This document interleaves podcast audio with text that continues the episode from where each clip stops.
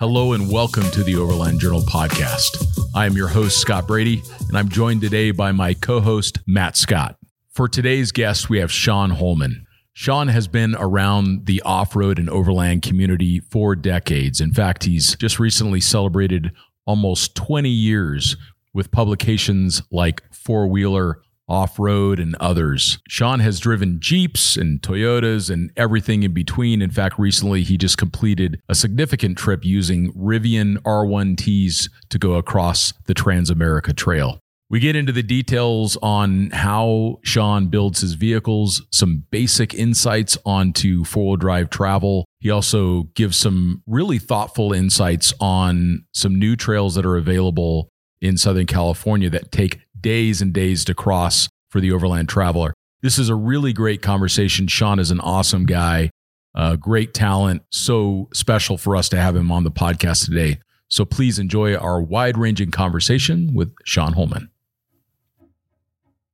This content is brought to you by Overland Journal, our premium quality print publication. The magazine was founded in 2006 with the goal of providing independent equipment and vehicle reviews, along with the most stunning adventures and photography. We care deeply about the countries and cultures we visit and share our experiences freely with our readers. We also have zero advertorial policy and do not accept any advertiser compensation for our reviews. By subscribing to Overland Journal, you're helping to support our employee owned and veteran owned publication. Your support also provides resources and funding for content like you are watching or listening to right now. You can subscribe directly on our website at overlandjournal.com. So, Sean Holman, thank you so much for being on the podcast, man. Uh, I uh, had to bring you a trailer, so I figured kill two birds with one stone, right? Well, we've been we've been talking about having you come out here for at least four or five years. it's been yeah, yeah. It's been some at time. le- well, and then you know I, I get you know grief from these guys over here because they're like, you were in Prescott, you were at Centerforce and you didn't come by, or you were at so and so didn't come we by. can So always take you out for beers. so now the Centerforce guys are gonna be mad that I saw you and not them. So I'm cheating on them this time. So you know what? I, I love that. I love So- that. Tell me more about that. is it Prescott or Prescott? Because that's that's always the big thing. Nobody knows how to pronounce it. So- okay, so I do have a story about this. Okay. I have a story about this. I was at the you've been to Crown King. I have. The back the back Yep. road to Crown Yes. King. It's a great four wheel drive road. Yep. And you get there and this is there's this cool old hotel and and a bar and Yep. everything like that. And I pulled up to the bar and and uh, I ordered a Prescott hmm. ale. And this old guy looks over at me and he goes, he's like, you know, it's called Prescott Ale. and I said, well, my name's Scott. yeah. And until, and until people start calling me Skit, yeah. I'm gonna call, and he's like, fair enough. All right. Well, you know what? I, I got no argument for that. I got no argument for that. So today we've had a bunch of storms come through. It's been super wet out here, just in the in the southwest, right? So I left home this morning. Beautiful day. Yeah. Right. Yesterday was you know about 65 degrees and sunny. I'm crossing the desert. Massive sandstorm, 30, 40 mile an hour winds. I get up in the mountains on my way here, snow everywhere. I'm like, I think I've seen everything today. Yeah, you got the whole spectrum. There, Yeah. There's a bunch of snow in Prescott right now. There's a ton. um, especially like a little higher up in elevation. And my brother-in-law has like two feet, That's a lot of snow. and I have like, w- oh, we have like inches. yeah. That's the nice thing about Prescott weather, though. It's Yeah. it's just kind of You get a wait- taste of yeah, everything, but there's never anything too extreme. In You get all direction. f- you get all four seasons, Yeah. and I think that's why a lot of Californians end up here. I mean, so speaking of California, I believe that's where you were born, right? Yep, yep. Born and raised, and everybody keeps asking me when I'm going to leave, and uh, I'm going to be the uh, the last guy to turn the lights off and hold the carpet down. So, listen, I, I had this conversation with my wife, and she said, "You know, if we ever went somewhere, where would we go?" I'm like, "Well." I'm gonna go somewhere that's a really red state. So I'm like, "What's the most red? Oh, Wyoming." And she goes, "Oh, it snows there, right?" I'm like, "Yeah." She goes, "Man, "I don't want to go anywhere where there's snow." oh, okay, all right. Look at the map again. I'm like, you know, Tennessee. That that everybody's going to Tennessee. That'd be pretty nice. She goes, don't they have like freezing rain there? Like, yeah. She goes, and, and big bugs. I'm like, well, yeah, ticks fall out of the tree. You know, last time I was there, I'm like, what? That's not fair. Like, how are they? They're, they're paratrooping. All right. So that's not going to happen. So I'm like, you know, uh, the Gulf Coast. Gulf Coast would be amazing. She goes, humidity. There's a lot of humidity there, right? Like, all right. Desert Southwest, you know, do we go Nevada? Do we, you know, get a ranch up there? sure. Go to Arizona? She goes, ah, I can't do anything over 100. I'm like, well, what exactly do you want? She goes, well, I want it to be about 70 year round. I go, we live there. we're two miles from the beach. Like, there's, we're not leaving. There's no, you know, the taxes suck. Everything sucks. But I bought my house in uh, the current house, 2018. So this year will be uh, six years, I guess. It's a, pr- it's gone up 66% in value Yeah. in Wow. that time. That's almost Prescott in the last I, year. I mean, it's crazy. it's absolutely, you know, so like, why would I ever leave? Like, I'm, I'm in real estate. I did really well in my first house. I have a really nice house that Yeah. there's no reason to go. Um, yeah, taxes are high. Yeah, all that stuff. the politics suck, all that stuff. But if you don't turn on the TV and you And you fire just up go to the beach. and you just go to the beach and you have a cigar on the porch or some whiskey and you turn on your gas stove with reckless abandon, you don't really care about the rest What's of the it. gas? st- There, Yeah, I don't know what the deal is, but somebody somebody decided that yeah, Ga- gas stoves were now Honestly, persona. Yeah, we've only been using for It's- it's 120 another- years. it's another thing that- here's my thing. Yo, what's leave up? my stove alone. Like I purposely took out an electric stove, ran a gas line so that I could cook over fire. Yeah. like I Yeah. did that on purpose. Yeah. Now, now you're you're messing with that. and It bothers me. So. yeah, It's yeah. like so And how elemental long to are human. you are you using it? Well, the thing is, like, so I, I live in this neighborhood that uh, we had a Boeing plant that's uh, now being parceled out for like Amazon warehousing and stuff like that. This Boeing plant uh, supported Saturn V and all these great moonshot programs and and all the stuff back in the '60s. It was part of the shuttle program in the uh, you know '90s and 2000s. And so when they built the plant back in the mid '60s, all the houses were like, "It's this is the future." So all the houses were all electric. So it was electric stoves and electric furnaces. And then the only thing that was gas were the water heaters. Ah. And so my house, I'm like, all right, I got a gas line here, but I want to get rid of this electric stuff. So took out the uh, water heater because it was in an upstairs closet, which like I'll let, I had, you know, nightmares of the thing letting go and ruining the whole house. Did a tankless on the outside. And then that, that gas line that fed it, I was having my whole house repiped because it was galvanized pipe, 50 years old, horrible idea. So I'm like, hey, you guys do gas? Yeah. What do you need? I'm like, can you run it through the ceiling to my kitchen? Because I'm having my kitchen remodeled in a few months. So they just dropped it in. And I'm like, yep, got my gas. So anyway, that's why uh, that's why I get triggered because I'm like, I put effort into making sure I can have my gas It stove. is supposedly nicer to cook over. It is. I think so. I don't know how to cook. oh well. Well, we yeah. can ask Laura. She'll know Yeah, the answer to that I mean, question. I burn water. I put water on the stove. That's why it he's so just skinny. disappears. He never shut. He goes away. I got my beer belly. You don't have to cook beer, so Yeah, it's funny. and you get all the calories. Pe- people do talk smack about California, particularly here, but it is Of course, it, it is the most beautiful state. it's really. I mean, U- gorgeous. Utah's Yeah. beautiful, but it's kind of It's beautiful in, in a different way. singular Yeah, way. exactly. Like Yeah. Mm-hmm. it, it's the stark kind of red rocks and whatever. California just has it all. I we, mean, we literally have where I live in Orange County. I live in Huntington Beach. You could surf in the morning and snowboard in the afternoon. Yeah. People don't realize how close the mountains are to Mm-hmm. Southern California proper. tallest mountain in the lower 48, Yep. Which Big- is right next to the lowest place. Right. I mean, yeah, Badwater in uh, in Death Valley.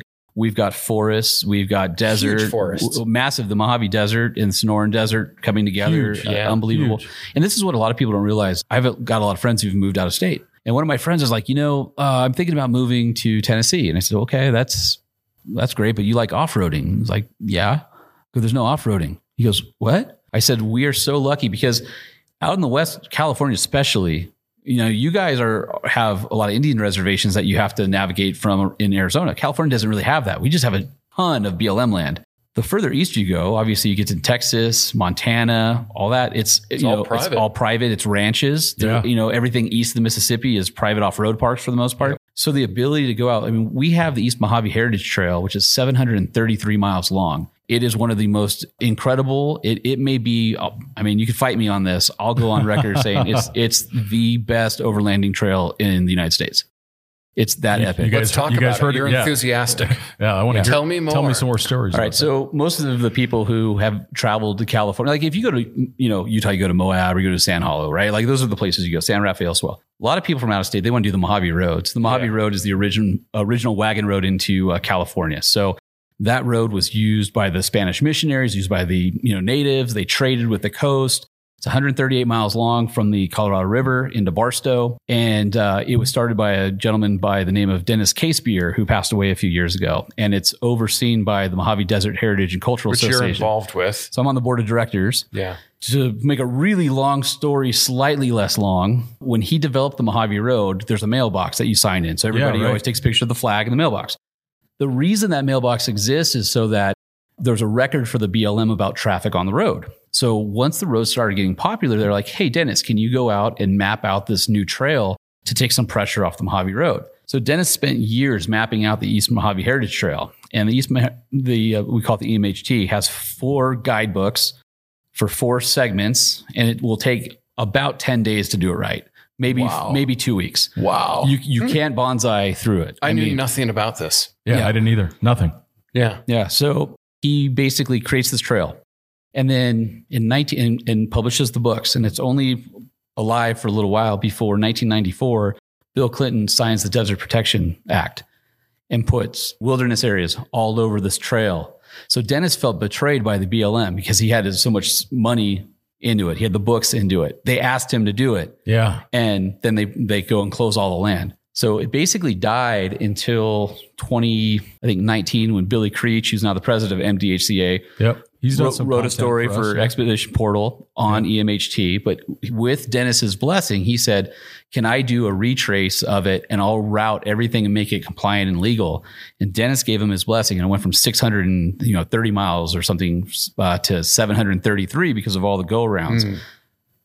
It is epic on if you are an overlander and you want to have that that experience of being away from everybody and you don't want to do international Yeah. there are very few places where you can go maybe you know the bdr or maybe parts of the transamerica trail Yep. that i did with uh, rivian this past summer maybe um, the pony express some of those maybe but the amount of desolation and history that this Mhm. takes you through whether it's uh, petroglyphs, whether it's the first African American homesteaders, whether it's you know the silver and gold rush of that era, whether it's the old you know Tidewater and Tonopah Railroad, um, and you see everything. You're at high elevation with Joshua trees around the Cima Dome.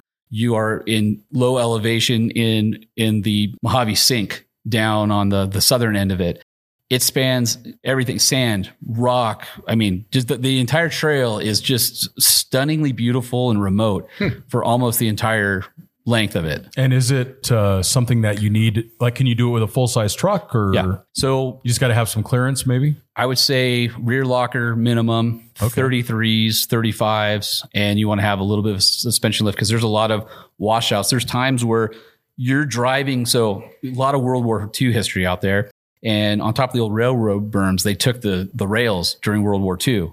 And but the berms still exist, and you're in and off these berms because of erosion and things like that. You're in, you're finding desert springs. There's places where there were, you know, uh, cowboy and Indian fights. There were, I mean, you just it's it's so varied and there's so much history. The only place to that you can get all that history is from the books from the uh, MDHCA website. So mdhca.org, and then you can you know book one, two, three, and four. Starts in Needles, ends in Needles. It's a massive loop, but it starts in Needles, goes over state line up to Searchlight, goes across the 15, kind of where that solar farm is. In fact, that solar farm that's just outside of the you know Vegas, right there on Yeah. state line Yeah, yeah. the original trace of the road cuts through their property. So you have to go along the fence line. You go down Wow. the backside of Baker on your way to Death Valley, Colosseum mine.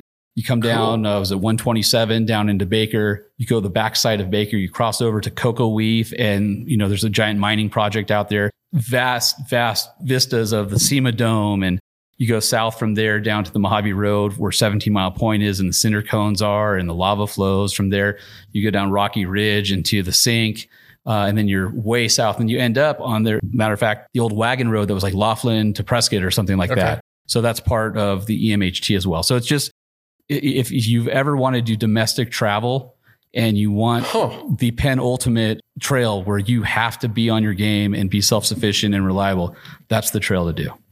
Awesome. Stunning. I wanna you, do you- you heard it here from Sean. Is it Yeah. earth roamable with a good driver? As long as you don't mind knocking over uh, bushes and things like that. I mean, As long there's as they're not endangered bushes. I would I would say the EarthRoamer is probably too big for some sections of it, but I think if you had something like a really well built uh, Prospector XL, that would probably be like the limit of Yeah, something. A really nice 4Runner with suspension on 33s, a Wrangler on 35s, um, you know things like that. I mean, you don't have to be overly built. You will need low range. There are going to be times where you need recovery boards, things like that, or Yeah. potentially your winch. You should probably always go with a couple of people or have a satellite communicator because you are way remote. That sounds remote. yeah, I was at a Places people really don't go. I was in uh, a section between the, I think it was the Old Woman Mountains and the Turtle Mountain Wilderness area.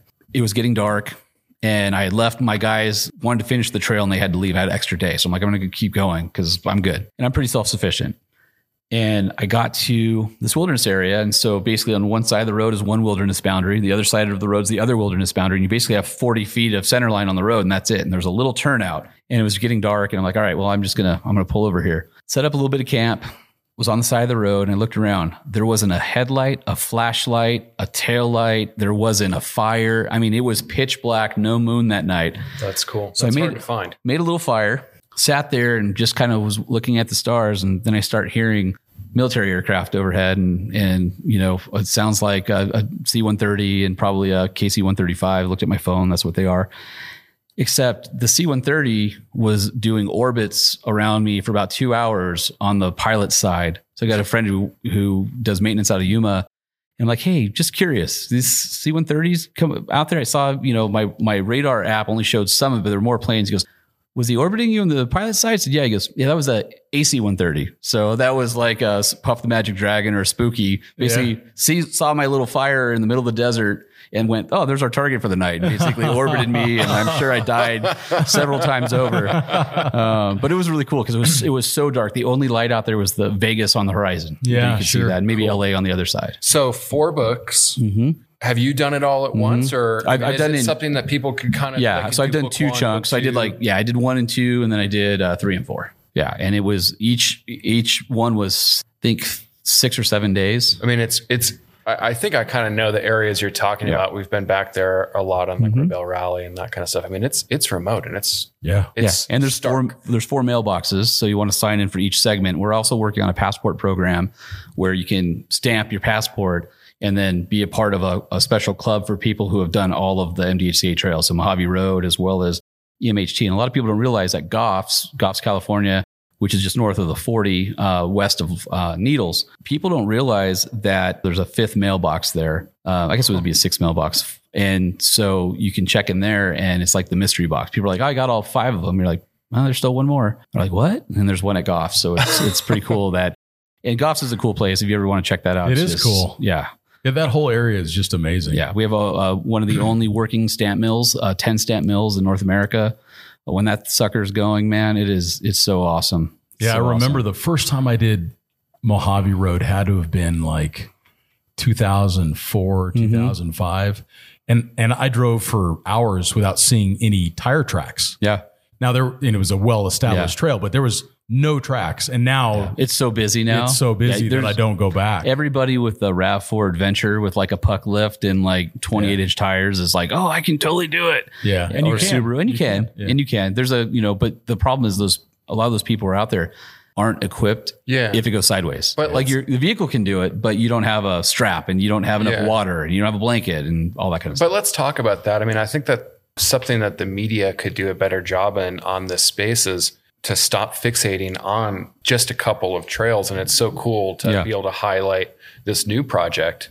That's it's it's yeah. I mean, there's so many places to go. There's there's a third trail that Dennis mapped out that's been closed for a long time. Hoping uh, Billy gets around to getting it reopened. We're working with the BLM. Uh, we have an MOU with the Needles Field Office. We're working on an MOU with the National Park Service for the Mojave National Preserve, which the majority of the Mojave Road goes through to be the stewards of all that. So yeah, there's I so mean, much just- tourist dollars that come Oh, in yeah. from that. yeah, I mean, there's, I mean, people that are, if you go out for a day trip or for a couple hours, you spend X amount of money. But if you go travel like you did for Yeah. seven days or 10 days, I mean, that's, that's a lot of money for the local economy. Yeah. Couple, couple gas stops, gas stops, grocery food, stores. yep, yeah. exactly. well, and, and I think with what you're saying initially is, it- is it takes that strain off of just one particular. Place. Well, that's the problem with land closure. Closing, in my opinion, land closure is is not helping the land because you're starting to squeeze people into smaller and smaller areas, and so you're actually being it's a detriment to those areas. Now, they, now because of that, they want to close those areas down, and you squeeze people more, and it's a self fulfilling prophecy.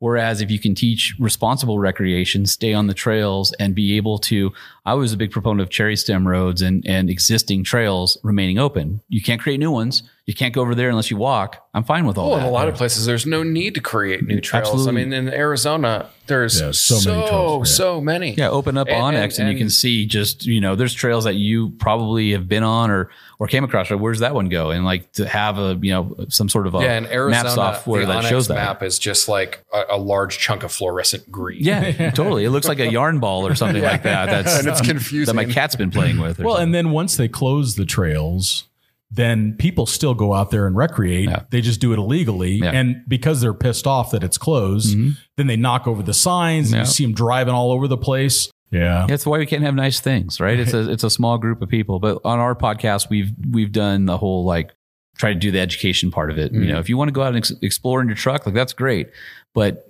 it's not excessive to have a week's supply of water or extra clothes or blankets or food or people joke with you know overlanders that we're overloaders, but there's a reason for that. Yeah, I mean, sure, you honestly, is if you're going for more than a couple days, like you know, you have a pretty good amount of gear. I think you know somebody was asking me what I thought the next uh, big thing in overlanding was. And I think it's lightweighting.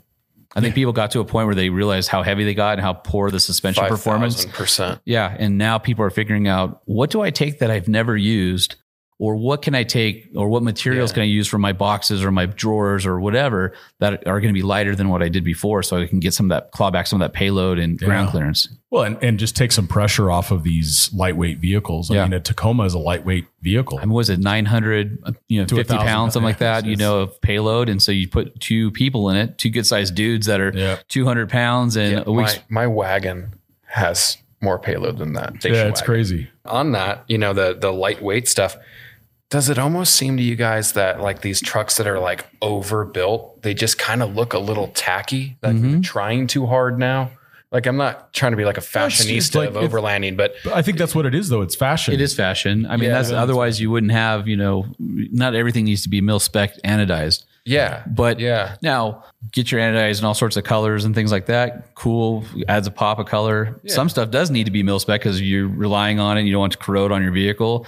But the vast majority of people are just doing it for the, you know, for the vanity of it or, Yeah. or for, for the look. I mean, have to think of how many people their soft cover for the rooftop tent got UV roached before their tent got their first use, right? Yeah. Just from driving around and I had a uh, you know 20 JL with my GoFast on it, which I absolutely loved, and I tried not to hang anything off the back other than that. And then now I've got a 392, and I I'm getting away Oh, from the to rooftop. talk about the 392. 392 is awesome. I've seen the uh, video, the the uh, photo of me in the blue one on two wheels. Oh, was that that was like when they first came Yeah. out when you had like the pre-production one? Yeah, it was awesome. yeah, they're insane. Yeah, it's just it's Yeah, it's insane. uh it's a stupid amount of fun. Yeah. and and they sound good and, and the 392 is the perfect transition from what we're you know we're talking about you know you had like the the 2020 jl Mm-hmm.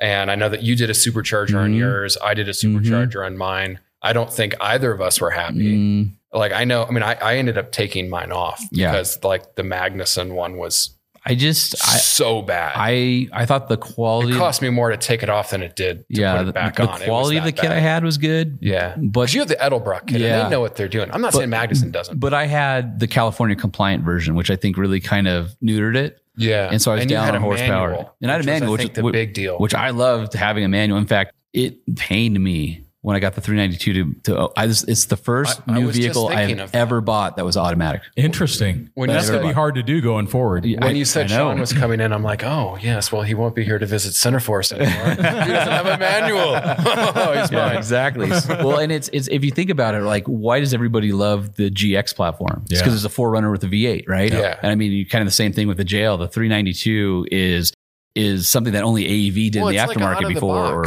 Burnsville, or America's Most Wanted, or whatever. But Yeah. full warranty, 470 horsepower, 470 pound feet of torque, all wheel drive transfer case. Isn't I mean, it zero to 60 in 4.5 seconds? four and a half seconds? That's insane. Yeah, the the quarter mile is like I want to say it's uh 12 5 at like 102 or something. Like just some and it's it's funny cuz it's got the uh the exhaust button I on love it. that though. So you pull I up love it. and you know you'll see like some douchey kid in like his stanced import and he's like blah, blah, blah, and you're like brr, brr, brr, he starts looking around he's like what's making that noise? Right? And and uh, yeah and then you just you it's all wheel drive so then you just leap on the dude. And like one kid tried to catch up with me and he looked and I'm lifted. I've got an AEV JL 370, so I'm up fairly tall and I'm looking at the passenger seat or through the passenger seat or the passenger window and I'm looking at him and I could just see this much of his head, and he's looking up like, "What happened?" To me? You know, like when he caught up. Although I will say there was a a, a totally done up, super stealthy, clean uh, Volkswagen Golf, and he ran he ran me, and at the next light, I just nodded. I'm like, "Yeah, all right, I'm, I'm done picking on little cars." He just smiled. like, all right, I got it. But yeah, it's it's it's incredible. And then people don't know this, but there's a de facto sport mode on the 392, which makes it even more rowdy. So the off-road plus button, if you hit off-road plus, it changes the shift points, it changes the timing, it makes the exhaust crackle and pop on decel, and it tightens up the shifts. It automatically turns off traction control, which you want to turn back on on the street yeah. because it's just it's it's just And stupid. you can run that into well, they're all-wheel drive. Yeah, but I have a Tazer, so I can run in two wheel drive if I want to, uh-huh. but which is kind of which is kind of nice. it's just a stupid amount of power. They just, it sounds great, and you know the fuel economy is actually on the highways okay. Like I'm on 37s with uh, you know the factory 456s because when I started out as an XR, I get about 16 on the highway. I get It's get not that bad. 10, 11 around town. That sucks, but Yeah. but on the highway, I mean that you know from a 20 gallon tank, that's good. My it's better than what my supercharger got. So the supercharged Jeep was about a mile per gallon better in the city and about two mile uh, per gallon worse on the highway. So for going to Utah and all the trips, like I can go 300 miles on a tank, which I was around 250, 240 with the supercharger, which just Yeah. kills everything. Like, Yeah. like not being able to go 280, 300 becomes a problem, especially out in the West where you're trying to make time and get places. Yeah, because then it kind of times with I gotta go to the bathroom, I gotta Yeah. get some food, gotta get you know whatever. Yeah. Can we just take a moment to reflect on the fact that this vehicle exists and I how know. awesome Thank that you, is? thank you, Jeep. So the you, Jeep. the reason it exists in that and not the Gladiator, I'm sure because everybody's like, when's it coming to the Oh Gladiator? yeah, you were. T- I'm like, it's oh, not. This is a good story. uh, Tim Kuniskis, who ran Dodge, who was Hellcat everything guy, as a pet project, came to Jeep. He was only at Jeep for about a year, and the code name was J9. And so they they put the Hemi, and they went, well, why not? Why just do the regular Hemi? Let's put an SRT Hemi in there. And so that's how it became the deal. Well, when he went back to Dodge and Jim Morrison, who was originally at Jeep uh, in marketing and all that, went to Ram, was running Ram, and then came back to Jeep to run Jeep and replace Kuniskis that's when the Stellantis stuff kind of happened and, and the focus on EVs and 4xE became more than 392. So it was never ported over to the Gladiator. And so, um, sorry, Gladiator guys. And I also think as much as I love, I love the Gladiator, I just feel like the JL rear suspension is so much, it just feels like a, a next generation in terms of ride quality and everything. Where there's holes in the factory setup on the Gladiator, it just doesn't feel as refined or. Yeah, or it's pretty together. busy actually. Yeah. More busy than the wheelbase should allow it to be. Uh, I think the Gladiator is a, a, a fantastic vehicle. But it's not a good Jeep and it's not a good truck. That's yeah. right? It, I mean, Interesting. It, it does everything, but I, Yeah. I, I parked mine. This is before I went to my Prospector XL Yeah. because I parked mine ne- at the dealer for service next to Mhm. a 2500 and I realized it's maybe six inches shorter yeah. and it's just as wide. So people wonder why they're so long, and that's because on the Jeep you have to have the front axle so far forward to clear the oil pan, so you can get that articulation.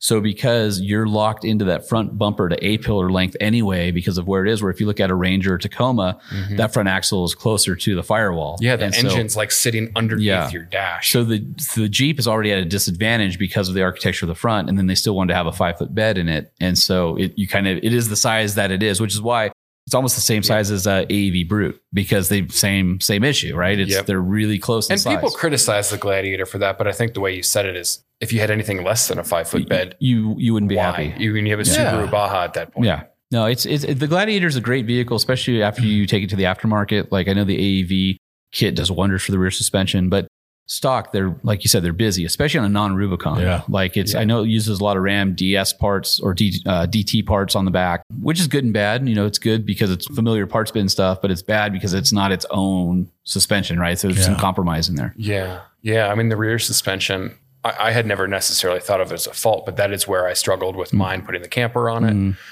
I had unfortunately sold mine before AEV did the high capacity Yeah. springs, which I think would have made all the difference on yours. Mm-hmm. Really would have made a lot of difference, but I don't know. Really, really cool car though. Glad it again. Glad Yeah. it exists. Cool that you can have a pickup truck that you can take the doors off. and Yeah. Yada yada yada. I'm just happy I can mulch in the park uh, my my 392 in the garage and not leave it in the driveway Well, anymore. that's the thing that I think is so cool about the 392 JL is I mean, you live in a pretty urban Yeah. area or suburban Yeah. or whatever. The Wrangler is a great city car. Oh, you yeah. can park so maneuverable. anywhere, and if there's a Yeah. curb there, who You don't care. cares? Yeah. like you're up high, but the, yeah, good the- visibility. and you don't ever feel guilty about driving it. Like I remember back in, you know, four wheeler of the year, you know, back in 05. And I remember there's one year we had uh, a Hummer H3 and we had a, I don't know, whatever the rest of the SUVs were. I guess it doesn't really matter for storytelling purposes. But when you get in the H3, you just didn't care about it. Just you weren't worried about it. You just drove it. And the the Jeep's the same way. Like you can get in and just drive it. You take it off road. I'm not worried about scratching the paint or the bumper and the you know Yeah. the, the Yeah, it's made for it. Yeah, you're using it as intended. And if you hit a curb or you mess up on a line and drop into a hole, it's it's rugged enough. It just shakes it off. It doesn't care. I think that that ruggedness and durability that's inherent to that platform. You know, yeah, it's it's not as nice on the highway to drive as say a new Bronco or something like that. Which you know, I would consult. It's funny, like my my career in in journalism for all these years, I can point to you things on like all you JL guys who have a you know garage door opener on your visor. That was me um, on my JK, I bought a, one off a black Expedition interior and wired it to my cigarette lighter and put it in my A pillar. One of the executives rode in my Jeep and was like, "What's that?" He said, "My garage door opener." Well, aren't you worried about somebody opening your garage if the if the top and doors are off? I'm like, no, it's tied to the ignition. Like, I don't know why you guys don't do it. Well, JL has it. also, if you talk to Tony Carvalho, who uh, Yeah. recently just joined Steer Smarts, was at Bestop, but he was uh, at Jeep for a long time. You know, Off Road Plus was mine too. So like that was that was a whole thing. So I can claim parts of that. So if you love those parts of your Jeep, I'm going to go ahead and claim those things. But Well, you've Um, had so much influence on the industry, Sean. I mean, when you when you just left Motor Trend Group and Four Wheeler, I mean, you were running the entire truck group. yeah, so I had all the content for the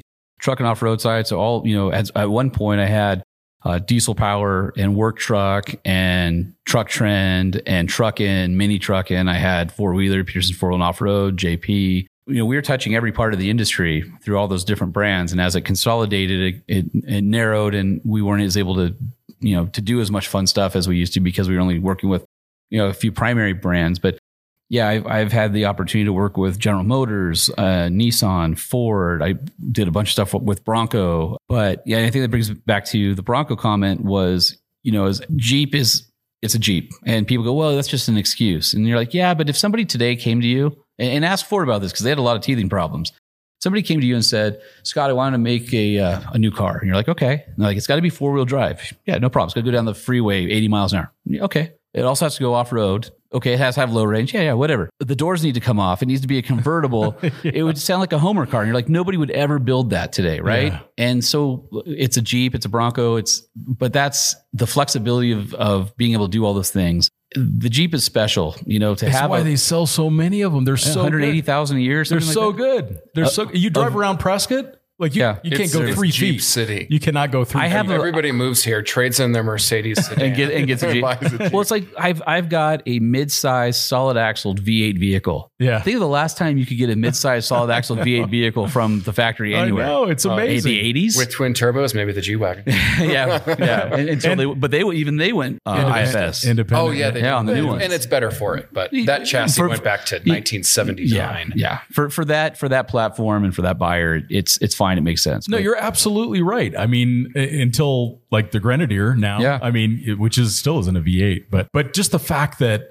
Jeeps exist, I think, is so cool. And I actually think it's good that, you know, when Hummer went away, I was actually worried for Jeep because I always think that when you exist in a vacuum, the scrutiny only goes with that one company. Yeah. So I think that Ford came back with Bronco was actually good for Jeep because I know for a fact that there's some stuff Jeep engineers have wanted to do, but because it was such a successful program, there's no competition. This Yeah. company's like, yeah, we don't really need to. We're not going to spend the money on that. Yeah. Well, now they have to because they've got competition in the space. I think it's good for It, it seems like good- a lot of people at Stellantis have had the the the handcuffs, Yeah. literally and figuratively Mhm. taken off. Like I cannot wait for you know JL 2.0. It's coming up soon, right? I mean, it has to Mm-hmm. be. They're they're on like clockwork, ten year product cycle with a five year refresh. Well, and until they realize that we're still selling above our business plan, so we can kick that back a few years. But yeah, they're, Yeah. the mid-cycle refresh is coming, and I'll leave it at that. Yeah. and these are important updates, you know, and we're going to see more electrification, which Yeah. some people it's going to work great for. Well, I think the four x E is cool. Uh, so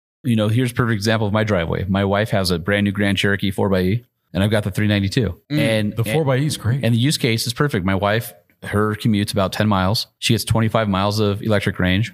We plug it in at night. She went from filling up every week to filling up every three weeks. And she just, we plug it in and she goes. And then by maybe the end of the day, she might have five or 10 miles of, of gas. Or, you know, if she has a long day, now she can plug in while she's somewhere EV only, right? She Yeah. can Plug in and she's in. It's a beautiful car. It has the same torque as my 392. It's a second faster than the Grand Cherokee uh, two row V8.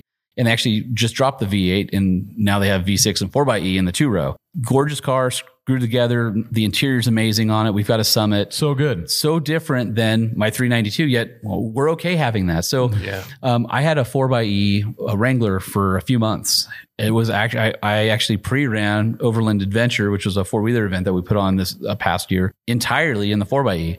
And it was kind of cool because what I didn't realize is the gas tank's smaller because of the batteries. And so it's only 18 gallons to 21 and a half, which I wasn't planning on because I drive a Wrangler every day. So I was expecting my my range to be a certain amount. And I'm mm-hmm. heading out to Goffs and about 10 miles short, I ran I run out of gas well, I this is one thing that Jeep does that to my knowledge nobody else does, which makes the electrification brilliant for the enthusiast.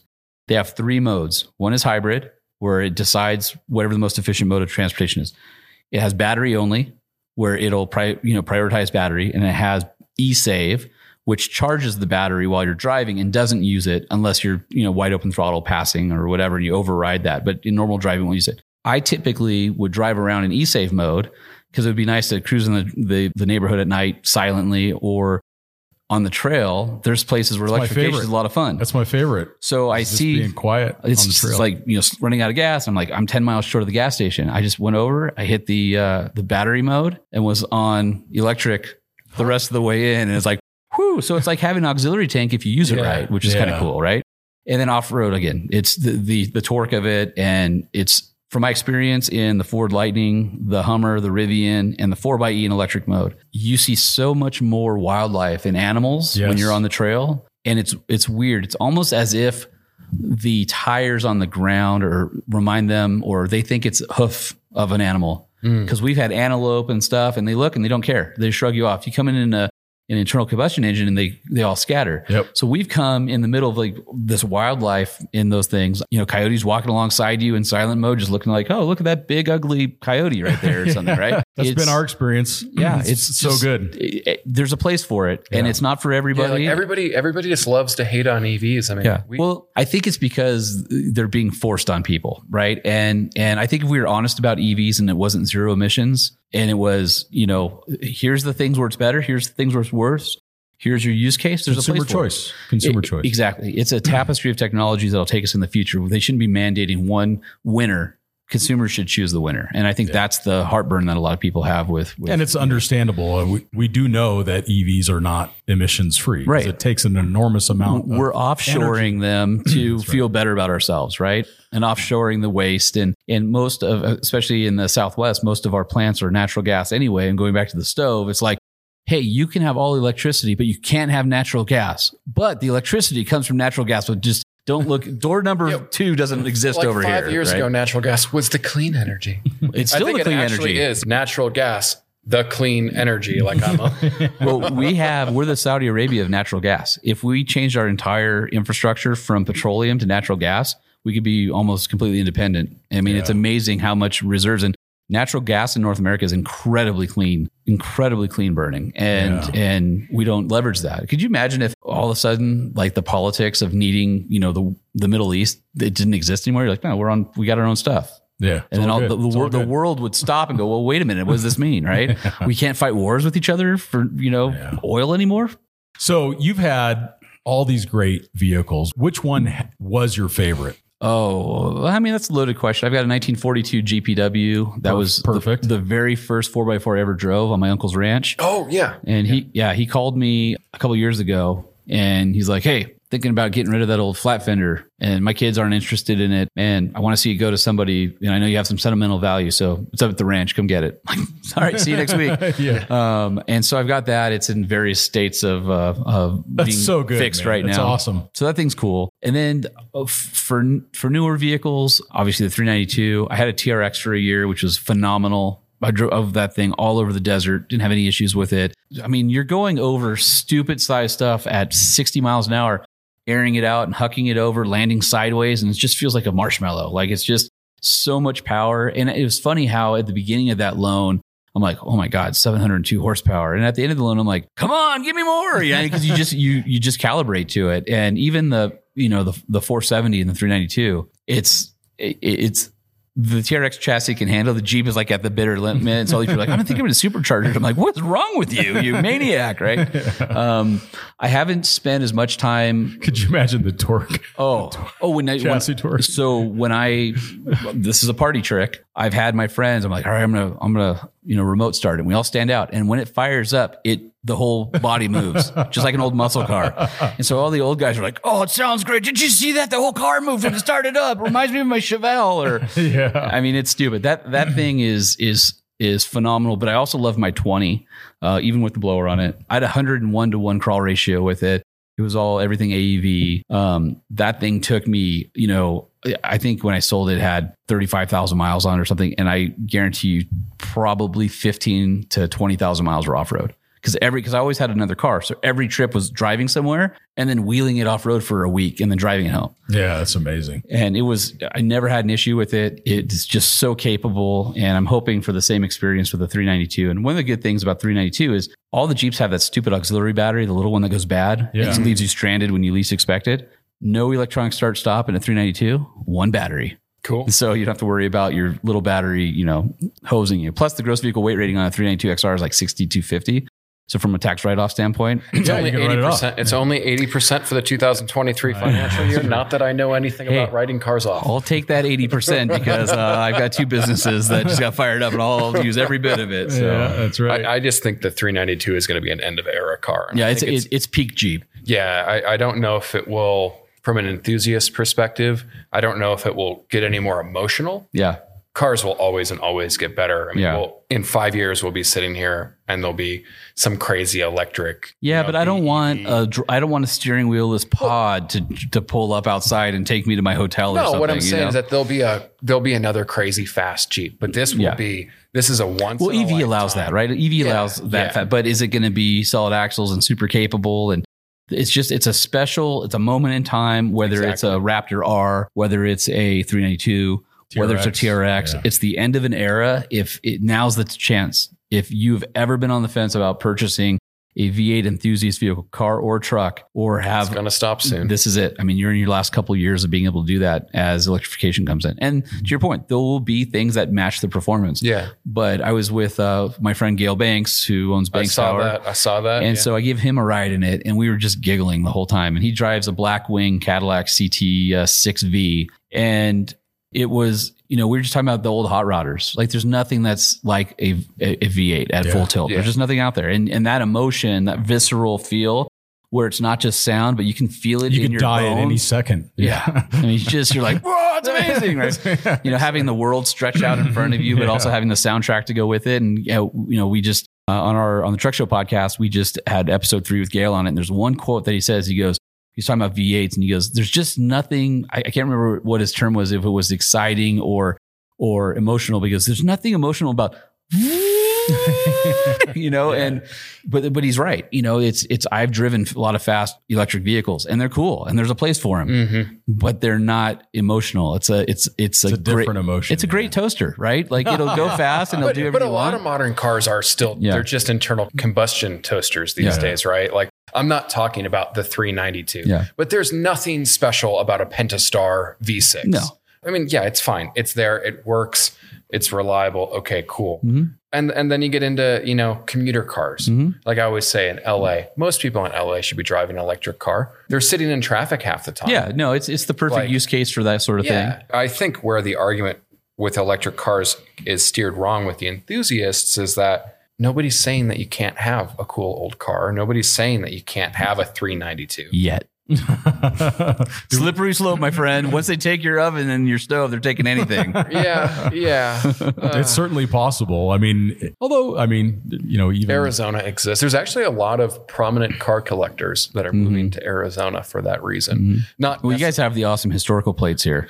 Yeah, I mean, I don't think in Arizona people will ever try and take it away. Uh, Vern Simons, uh, who worked with us at Four Wheeler, has a let's just say it's a Frankenstein Jeep that has a uh, flat fender uh, grill on it. Oh, yeah, I've seen the tan one. and it has a copper plate on it. And we are at a show at one uh, sometime, I think, and he told me a story. Somebody walked up and said, "That's not a Willys. How'd you get that plate?" And Vern's response was, "What are you, a cop?" Oh, Yeah, you can no, put a license plate on anything in this state. pretty much. I gotta love Arizona. My trials bike doesn't have a headlight or a seat, and it has a license. plate. License plate, everything. Uh, no, it's been so cool to see all the projects that you've built through the years. And a lot of the reason why even Overland Journal exists is because of four wheeler. I mean, I remember, I mean, I've told this story before, but I, the first magazine I ever picked up was, it was a camel trophy on the mm-hmm. cover. And, and I think it was either off road or, or a four wheeler. It was mm-hmm. one of them. Mm-hmm. And I just, you know, I was a 19 year old kid, just completely wonderstruck by this, by this publication. And, and then I, A, a, a Land Rover Defender on logs crossing a like V notch waterfall canyon. It's so good. with some dude smoking a camel, you know, and you're like, not only does that look awesome, but that dude looks cool. exactly. Exactly. Uh-huh. You know, and, and I grew up in Southern California too, but I remember the feeling when I f- that all came full circle and I got a hold of Phil Howell Mm-hmm. And the guy actually replied to my email. And I think the reason why he replied to my email, I sent him a complete package. I sent him the story, copy edited, all of the images with Mm-hmm. Us an image editors key, love that stuff. with an image key. Yeah. It was ready to go. Yeah. And he responded and he said, you know, this is the first time I've ever got. the only thing he told me, he says, some of the words, too many syllables, knock that back a little Yeah. bit. but other than that, it was my chance to actually be in four wheeler and, Yeah. and off road in those magazines with the announcement of, of four wheeler closing. I think that it, it's a loss for the industry. 60, 60 years. I mean, you think about, you know, we were really the original overlanding magazine. Yeah, sure. Literally the very first issue, I think the tagline was the magazine for backcountry adventure or something like that. Perfect. And, and that was in February of uh, 1962. And we were showing people camping out of their Jeeps and their Toyota Land Cruisers and things like that. And you flash forward to the 80s and you've got Turtle Expedition with Gary and Monica. yeah. And I mean, that Turtle Expedition one through five, six, whatever it ended up being was prolific for a lot of people and recognizing that you could have this lifestyle of living out of this vehicle and, and traveling the world and meeting people in a way that you only thought a cruise ship or an airplane could take you to. And now Yep. you're going to places that most people would never see through, through their eyes. And then on to the original or the, I'm sorry, the current, you know, overland movement, which I would say probably started in about 2007, 2008, earnestly in the US.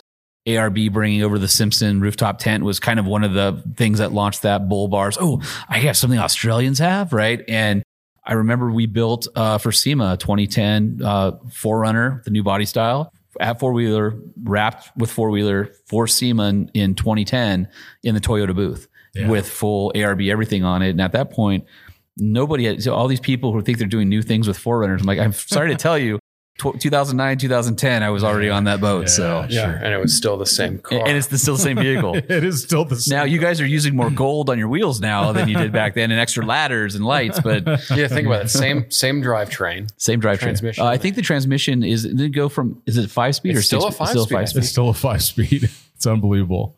Oh. And they're still worth so much money. It's I know. un- it's just unreal. You know what's funny is I have a, Well, they work. a buddy of mine who They do, has they do work. a uh, uh, his son turned 16 and he's like I'm looking for a Tacoma and the pricing is is insane and I'm like don't get a Tacoma because you're gonna overpay go look for Frontier Pro 4X Yeah, totally. super underrated fully box frame rear disc brakes four liter V6 with more torque on it super reliable super simple vehicle They're awesome. rear locker on a Pro 4X, 32 inch tires, Dana, you know, 44 rear axle. So he starts looking at those. He goes, these are almost as expensive as Tacomas. I go, really? Because what happened was they didn't build as many of them and everybody's figuring out in the secondary market, oh my God, that was a great truck mm. that I never even paid attention to, but it's perfect to get into this or for my kid or, or whatever. So we found one and, and he's been wheeling the snot out of it. And it's funny. Um, I was on, there's a uh, Facebook group about wheeling the San Juans and somebody said, Hey, I just got this Frontier. I don't really know about enough about it. Could I do all the trails? And I'm thinking, oh, here's going to be the Bash Fest. It was amazing. Everybody's like, that was my first truck. Put a set of rock rails on it. Don't do anything else. Have fun. You can do all anything out here and that.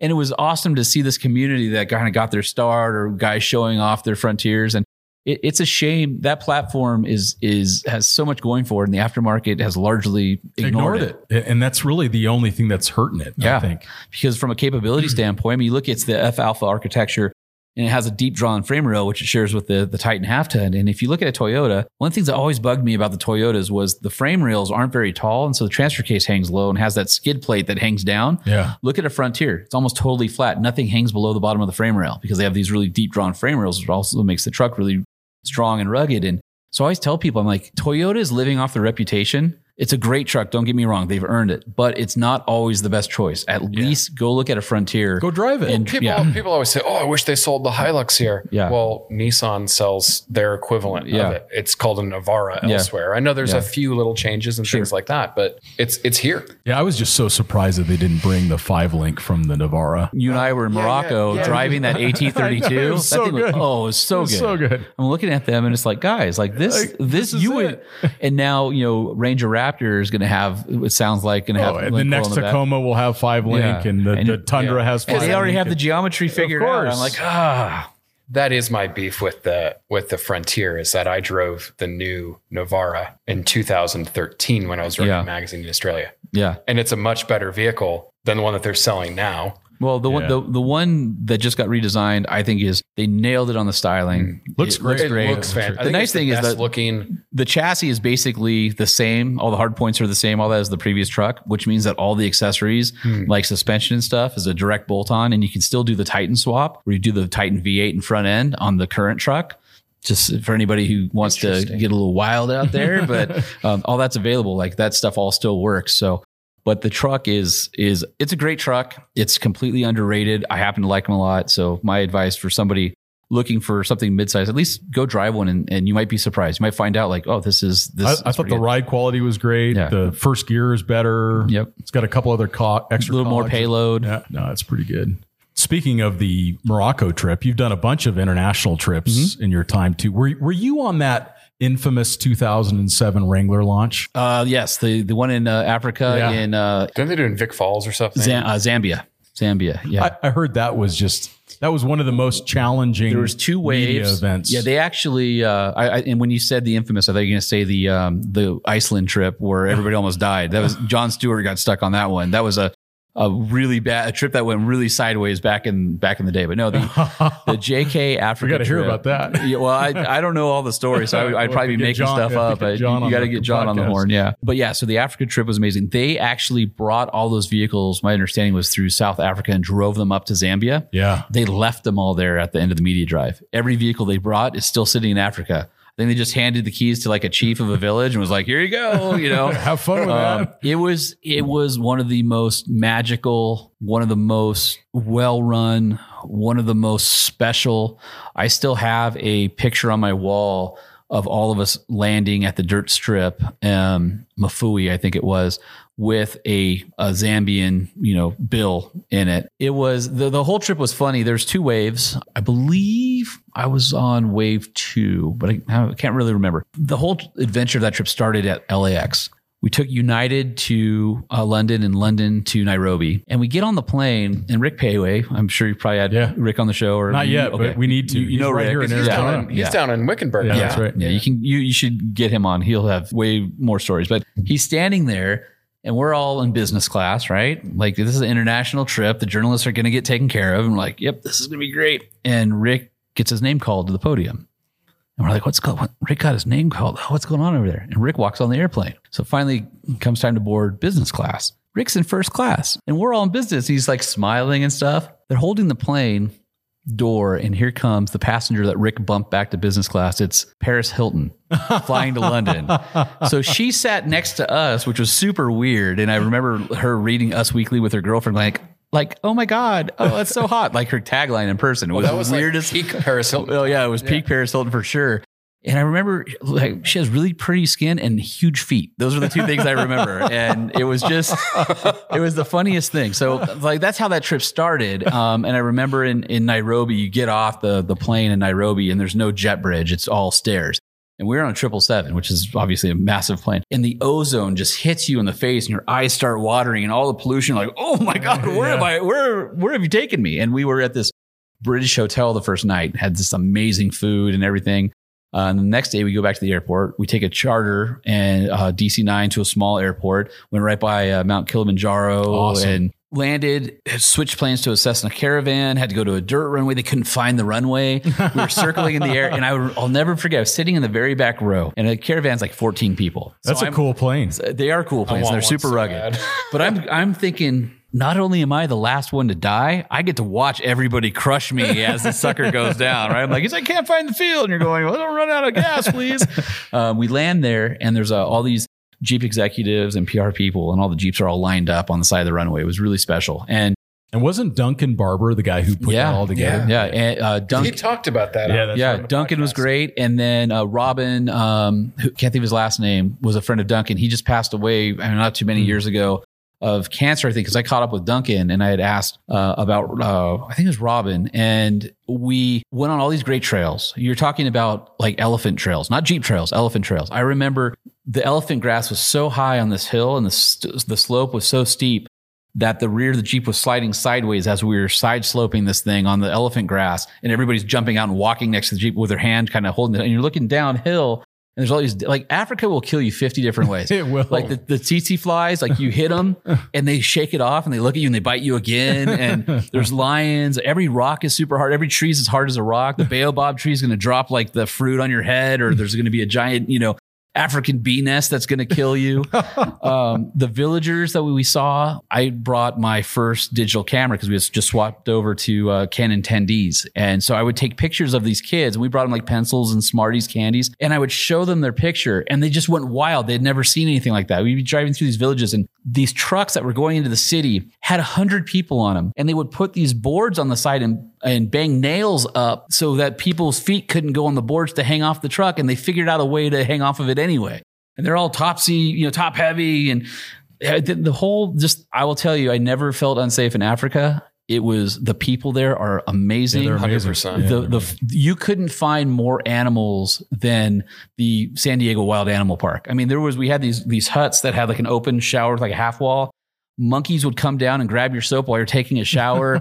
I had a I had a hippopotamus hit my door trying to break in in the middle of the Oh, night. that's- I'm like, terrifying. I don't want a hippo in here. You know, I got pictures of the. Of I the think hippo. hippos kill more people in Yeah. Africa. Oh, they do. Yeah, they flip boats. We had to go across this river and it could only hold, I think, two Jeeps at a time. And there was this cable. And these guys had, think of it as like a, shaped like a guitar or a club, eh, but it was like a question mark, It- you know, and they would row the boat by, by clipping on this cable and pulling just two dudes. And they're pulling a Jeep across this river on this guide wire. And so they're like, "Oh, this is going to take a lot of time. Do you want to go out in the uh, in the boat and get photos?" And it's a canoe or a like little metal canoe that has a motor on the back. And they're like, "I'll get you close to the hippo so you can take photos." Because what they do is they'll knock the boat over and then attack you in the water. And I'm like.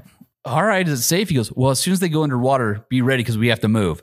So he gets me up to the hippos. I get these pictures, and you know, it looks like the jungle cruise, right? And all of a sudden they disappear. He's like, You're trying to not fall out of the back of the boat there was we had a camp. King Cobras are like slithering through camp. I remember Douglas McCullough, who's the editorial director of Four Wheeler at the time, stepped out of his tent in the middle of the night to take a leak and fell down a five foot berm where there all the crocodiles had been earlier in the day. no. I mean, it's just it was just, and we there's a wildfire. We were driving through a wildfire on our on our trip. Um, one of the guys, Todd Goyer uh, from Jeep, and Colin McBain were in a two door Jeep and rolled it, and the airbags went off. The inside impact, they were shaken up. Jeep was okay, but.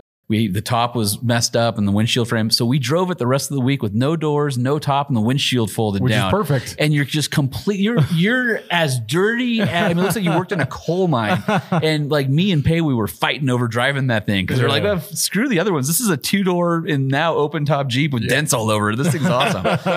Th- that trip, uh, I remember I started my watch when we when we left Zambia, and when I landed at LAX was 36 hours later because I was curious how long the total time to get home was. Yeah, sure. And when we were, went through customs in Nairobi, they asked me if my camera was real. And so I just took a picture to show them. And I got swarmed by security because you're not allowed to take pictures of government officials. I'm like, no, I'm just showing you it works. And so that almost became a big thing. I mean, the whole the whole trip, everything about it, but um, just the the the food, the people, the experience. Uh, I went to the New Zealand launch in 2019, no, 2017 Yeah, that was JL. For JL. right? Yeah. And the guys who put that on, a couple of them had been on the Africa trip. We were having dinner one night and they're like, tell us the truth. You're one of the only people here who's been on both. Which one's your favorite? And I'm like, Africa. and they're like, what? I'm like, it's New Zealand was incredible. It's top top five of media trips of all time. Africa will probably. There was a moment in time where a company was willing to spend a million dollars to have ten journalists fly across the country to have an experience in their new vehicle. They knew that JK had to be revolutionary, and they had to get everybody at every major publication there the landscape of publications is different now. The people who are in the know or who are the trusted journalists are, are in different places now. I don't know that you'll ever quite have a trip like that. Well, it was that special. Defender. Yeah, Defender in Namibia was pretty good. Yeah, but that's not on the same level as as that. I mean, we were I mean, doing. we, we landed on a dirt run. We did all this. I, I remember. I remember having to. Of course, Duncan to, was to, there. to fake Yeah. land once to get the goats off of the runway. Yeah, well, that happens. Yeah. Well, and I, were- I'll, I'll, I've got photos. There were some sketchy stuff that we did in the Jeep. I mean, obviously driving up wood, kind of like Camel Trophy. We had to drive over these wood bridges that were maybe 30 feet over a ravine that were laid out, and you only had inches on either side of the wheel. Your wheel placement had to be perfect.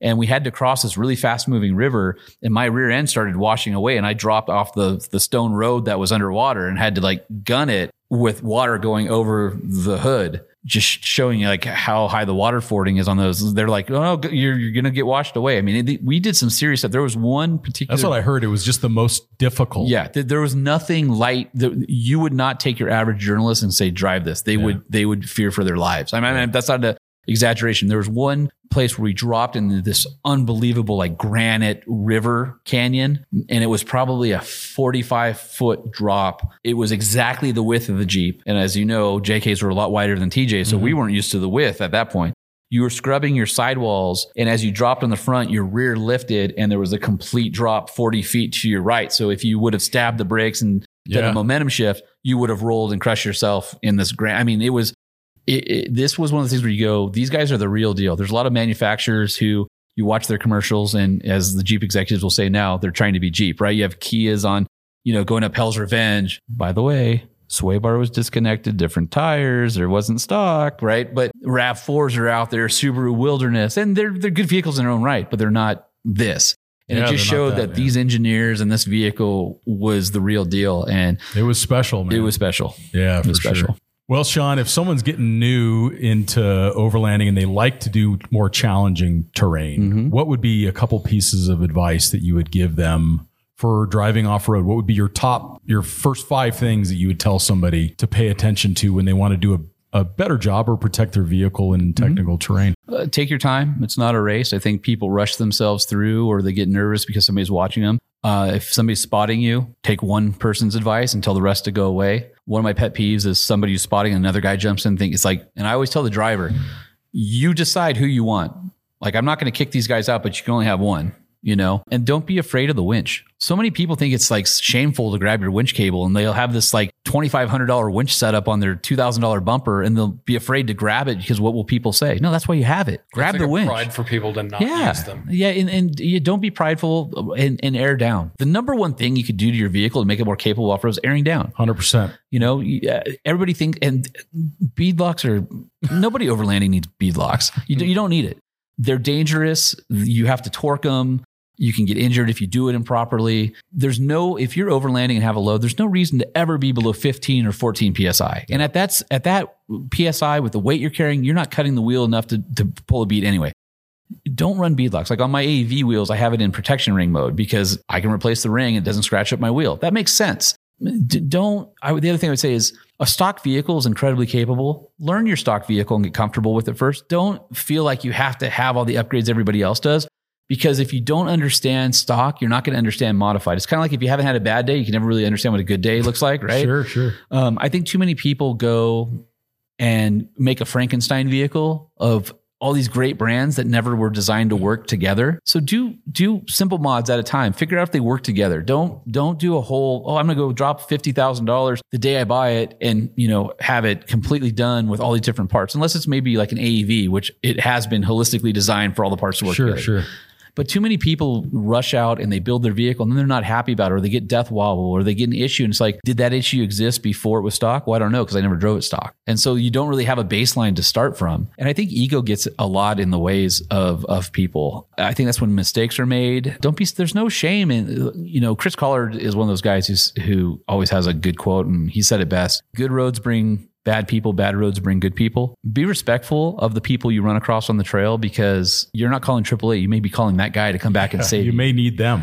Yeah. I mean, I, I recently, on four wheeler of the year this year, we get up the backside of Big Bear in California. We just had a s- uh, ice storm and about five miles of the trail with a sheer drop on the north side of the mountain facing Johnson Valley is a sheet of ice. And we've got all stock vehicles. And there's a, a girl who's absolutely petrified who's been stuck up there for two and a half hours because she felt her Jeep slip and she just parked it. And we get to her and we're like, Hey, you know, are you okay? She's like, no, like, I don't, you know, I, I don't know what I'm going to do. Like, I'm, I'm scared. I'm going to, you know, I mean, like heart stopping, can't breathe, Yeah. full on panic attack. I said, okay, be terrifying. it was enough ice where I couldn't, I could barely walk next to the vehicle to get up to her. So we talked for a while, kind of earned her trust. And I said, I said, would you like one of us to drive it? And she goes, yeah, could you? I said, well, or I'll walk with you and you drive it. And I said, I'm going to even walk on the passenger side. So if you go down the hill, I go with you because that's how I know you're not, I, I'm going to show you that I trust that we're not going to go down the hill. I'm going to be between you and the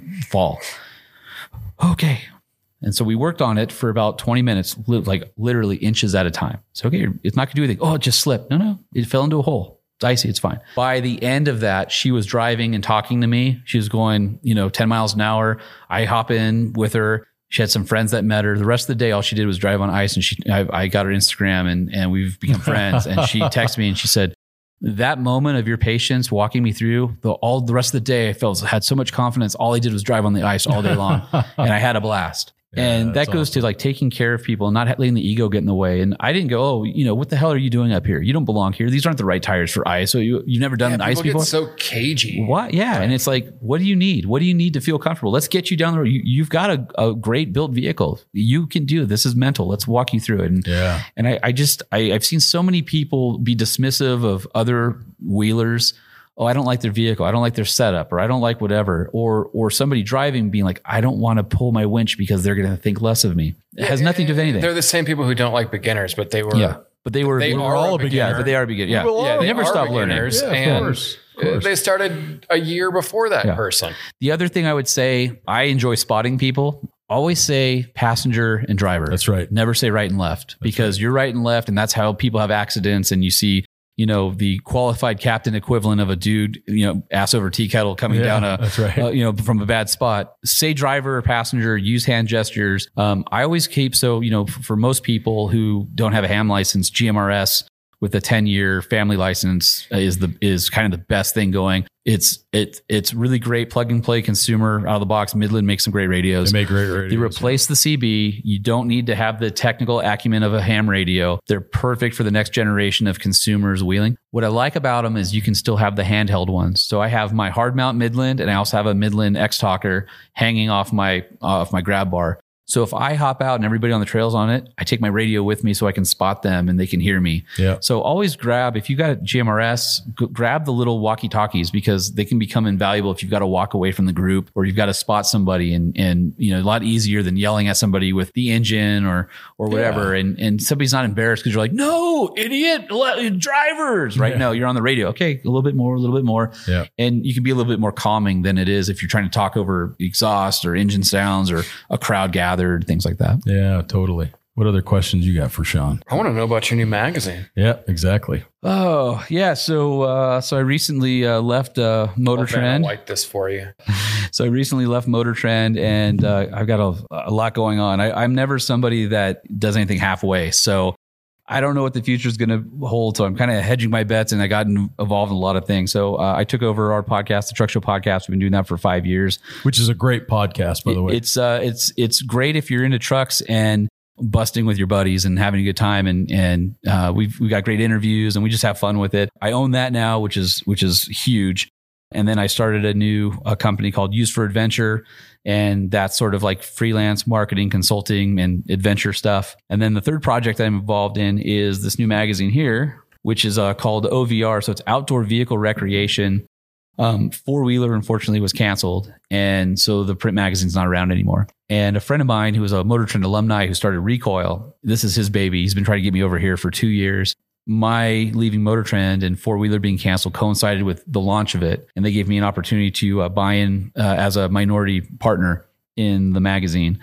And it fits the perfect space. We were talking earlier. I think it's sort of you know, not as aspirational as Overland Journal is, but a little bit more technical and a little broader than maybe Tread. It's kind of that middle ground that I think Four Wheeler lived in really well. Oh, for sure. Yeah. And it's OVR hints at overlanding, but it's about wheeling. It's about gear. Um, you know, there's not a lot of magazines. Maybe you guys and I can't really think of any others. There's not a lot of people who do gear review from the vehicle based ex- exploration perspective. You go to Gear Lab or Outdoor, or some of those it's always like, we really love this mattress, but we couldn't take it with us because it was too heavy for a backpack or didn't stow. And I'm like, that's exactly the mattress I want yeah. for my, you know, rooftop 10 or my shift pod or something, yeah, right? Sure. So, you know, I think, you know, it'll be great to be able to give those kinds of advice and gear review from the, from the backcountry traveler vehicle based exploration. Plan on doing destinations, trail rides, tech, you know, maybe not as hardcore as four wheeler was, but You'll still get a lot of that. It's an oversized package, just like Recoil Magazine was. It's the same team that did the design for this and the design for that.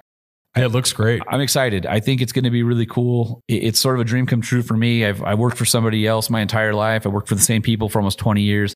To have the opportunity to to be an entrepreneur and get on the ground floor of you know something that I I really believe in, the space to still be able to start a, a company helping other companies in the space um, and then to, to maintain ownership or to take over ownership of the podcast I started five years ago. Um, the future's bright. It's it's super exciting. I kind of uh, am breathing, you know, drinking through a fire hose right now. You know, a lot of spaghetti on the wall. We'll see what what what, what sticks. The, the world is pretty exciting and lots of options. So uh, we're super proud of you, Sean. I mean, I've known you. you for a long time. I've always been so impressed with your attitude. You've always had a positive attitude and you've done a good job of maintaining not only professional friendships but a great reputation in the industry. And that's going to that. that's going to serve you really well as you go on to these new things. And it's just been so fun to have you on our podcast. Well i, I appreciate the uh, the invite and being able to make it happen. Like i said i, I think um, you know the key to to my success was when i started in the magazine world I wanted to be in the off road space. I realized that everybody wanted to drive a Ferrari or Lamborghini and they ended up driving minivans. And you have this entire room full of minivan experts. I'm like, this, that's boring. You know, forget the exotics. I want to go drive off road vehicles. And, you know, when I came up with, you could count on one hand the number of people that were well versed OE trucks and aftermarket. It was maybe Allison Harwood, Mark Williams, John Stewart, maybe Rick Péwé to an extent. And I just realized like putting myself in that company where I could go on both sides of the OE and aftermarket fence and really follow my passions. And, you know, I've always been somebody who values the relationships with people. And, you know, people are like, are you mad about Motor Trend? I'm like, no, they gave me a tremendous opportunity. I had an amazing 20 years. I, I, I put a post out and I said, uh, you know, Johnny Hunkins had said it best. He said, we have the best job in the world one day at a time because we all know that it's the magazine world's been volatile. We, I had seven ownership changes in the 20 years I was there. Yeah. I had a lot of those one days strung together. I was very fortunate, very blessed to to be able to have that lifestyle and to experience those things. I, I've been wheeling on four continents. I know I haven't been to Antarctica like you have. you're, you're, one of two people I know with the Antarctica passport uh, stamp, which is super awesome. Uh, but I got to wheel on four continents. I've I've gotten to you know, wheel in Africa and Australia and New Zealand and the Sahara sand dunes when we were out there with Nissan. Yeah, that was so good. Europe, oh, you know, with Land Rover, uh, Canada. I've raced in the Baja 1000. We won with Josh Hall. I uh, got to know people like Gale Banks and Rod Hall before he passed away and all these greats of the industry, um, you know, the Jay Leno's of the world. And just to, to, to have those experiences I've lived five lifetimes and and have gotten the access that people dream about. No, I'm not bitter at all. I'm I'm excited and and, yeah, and you're just getting started. And I'm man. just getting started now because I get yeah, to go out not, on my own. You're you're a young guy still. You got it all all I, ahead. I don't know when I, nobody tells you when you when you hit 45 that there's a lot of noises and things that hurt. And I'm like, what is this? Right? my my oldest daughter's uh, 15. She'll be 16 this year. My youngest is five, and I think with my oldest kid, I was like the young, cool, energetic dad, and with the little one, I'm like the old, tired. Wow, where'd all my energy go, Dad? Right? But uh, but yeah, no, it's it. This is. I, I, I love the space. I love the people. To see what you've done with this this magazine and company. I mean, how many years has it been? Fifteen. Oh, it's going to be 20 years Oh my in, Fe- gosh. in February since we started that's crazy. West. Yeah. That's crazy. I mean, just to see the growth that you guys have done, and you know, people come and go out of these industries. Y- you know who the real deals are, and the people that stay. You know, I, I think this industry is a lot more special than other ones because of the closeness of community. It's it's Yeah. a it's a small world out here. It is. It's it's funny. You know, you're a five hour drive from me, but I may not see you until we're in Europe or Africa. Totally, right? I mean, it's totally. just it's Yeah, crazy. good. You'll be It's good. you'll be at some media thing, and, Yeah. and, you know you flew twelve hours to get there. You're like, I could have just driven to see you. Right? uh, it's it's special. We're we're lucky to to be a part of it, and and I appreciate your kind words and uh, and supporting me. And Oh, man. It's amazing. awesome. No, it's been so impressive what you've done. Any other questions, Matt? Want to have a beer? I could, I could go for a beer. Right. I- hold on, let me check with HR. Yeah, we're good. Uh, Sean, thanks so much for being on the podcast. And we thank you all for listening. And we'll talk to you next time.